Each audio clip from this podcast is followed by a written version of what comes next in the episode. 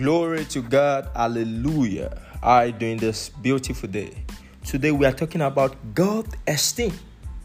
God esteem. First Peter 2 9 tells us that we are a chosen generation, a royal priesthood, an holy nation, a peculiar people, that we are designed to show forth the praises of Him who has called us out of darkness into a marvelous light. Wow, glory to God. First, First Corinthians 3 9 says, We are co workers in God's service, co workers with God.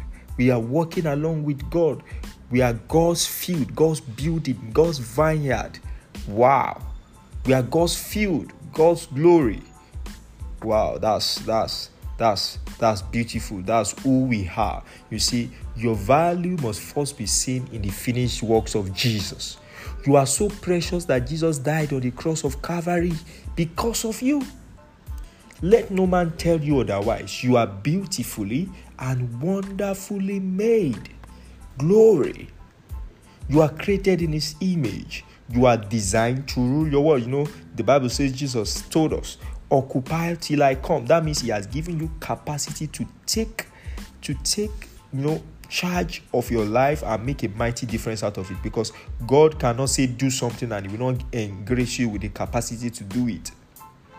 So he has given the raw material, I just need to process it into finished product. Today, may you receive the spirit of boldness to hold life by the ends, by the horns, and turn every adversity to prosperity in the mighty name of Jesus. Don't let any situation make you think you are not valued. If God values you highly so much that he let his son die, don't let another man or situation's estimation for your final estimation, uh, destination define you that exam you fail does not mean you are not good enough. You just need to gather yourself together and re-strategize. Never let any failure, any failure situation despise you and define you as a total failure. That's only an event. It's not all you have.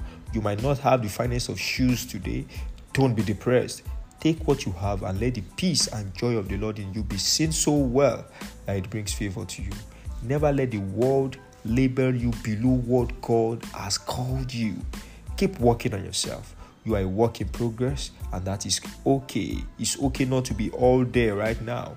Importantly, you are God's co worker. You have God inside of you. You are a result of His craftsmanship. He can't design what we design, what, what will fail. You are more than whatever chaos or storm is trying to label you. Whatever anybody, anybody says does not have to nail you. You can use it to step up and not to stay down. Rise up, and Christ shall give you light. Glow with kingdom glory.